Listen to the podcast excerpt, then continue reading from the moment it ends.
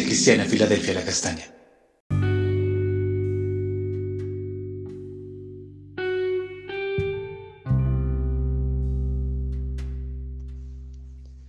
Buenos días, amada al Señor, Iglesia Filadelfia La Castaña, una puerta abierta en el cielo.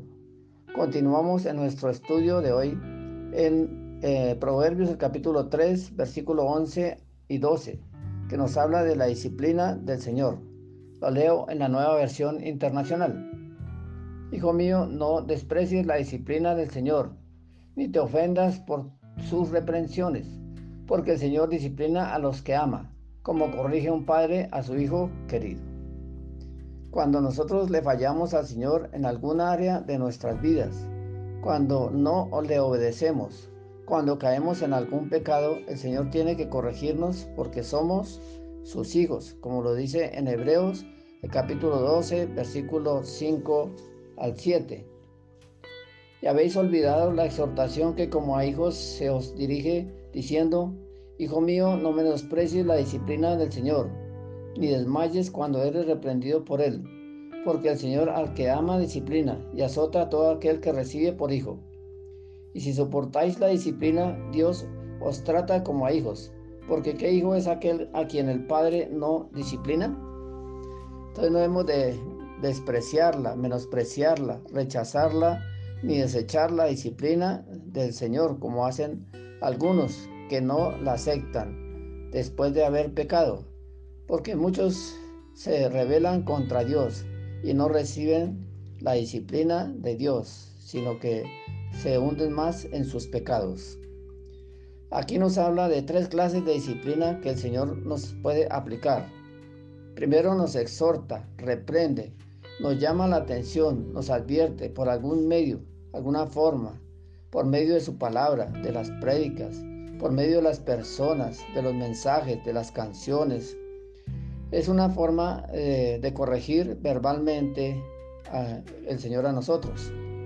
Lo segundo, nos disciplina por medio de las pruebas, las circunstancias, eventos un poco difíciles, para que podamos entender que Él nos ama y quiere lo mejor para nosotros es una disciplina consecuente, persuasiva.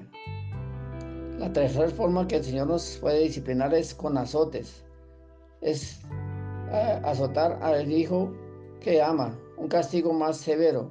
Cuando entendemos, cuando no entendemos ni escuchamos su palabra ni su llamada de atención, nos tiene que aplicar un castigo tal vez físico, nos tiene que quitar todo aquello que nos hace caer, lo que nos puede dañar, lo que estorba en nuestro caminar con Cristo, porque Él nos ama. Si verdaderamente somos sus hijos, Él tiene que corregirnos, disciplinarnos y azotarnos. Cuando le fallamos, y si no pasa nada, es porque tal vez no somos sus hijos. Y ahí es cuando verdaderamente tenemos que preocuparnos. Como dice en Job el capítulo 5, versículo 17. He aquí bienaventurado es el hombre a quien Dios castiga. Por tanto, no menosprecies la corrección del Todopoderoso. Entonces somos doblemente felices. Debemos sentirnos felices en medio de la disciplina, de la corrección del Señor. Somos afortunados cuando nos corrige el Señor, así como lo hacían o lo hacen nuestros padres a los hijos porque los aman. Y vemos los resultados de la disciplina. Así también debemos de darle gracias a Dios por corregirnos, disciplinarnos y hasta azotarnos, porque Él nos ama, como dice en Romanos 8:28, que a los que aman a Dios todas las cosas nos ayudan para bien, esto es, a los que conforme son llamados para sus propósitos. Oremos, gracias Señor, porque tú nos amas tanto y tú Señor quieres que andemos por el camino recto Gracias porque tú nos corriges, disciplinas y azotas, porque quieres que nadie se, pierda y que caminemos contigo.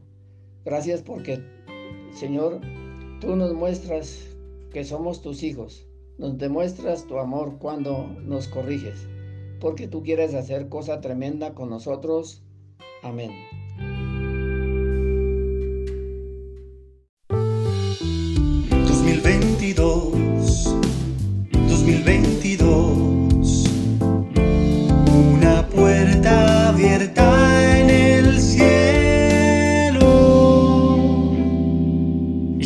Cristiana, Filadelfia, la Castaña.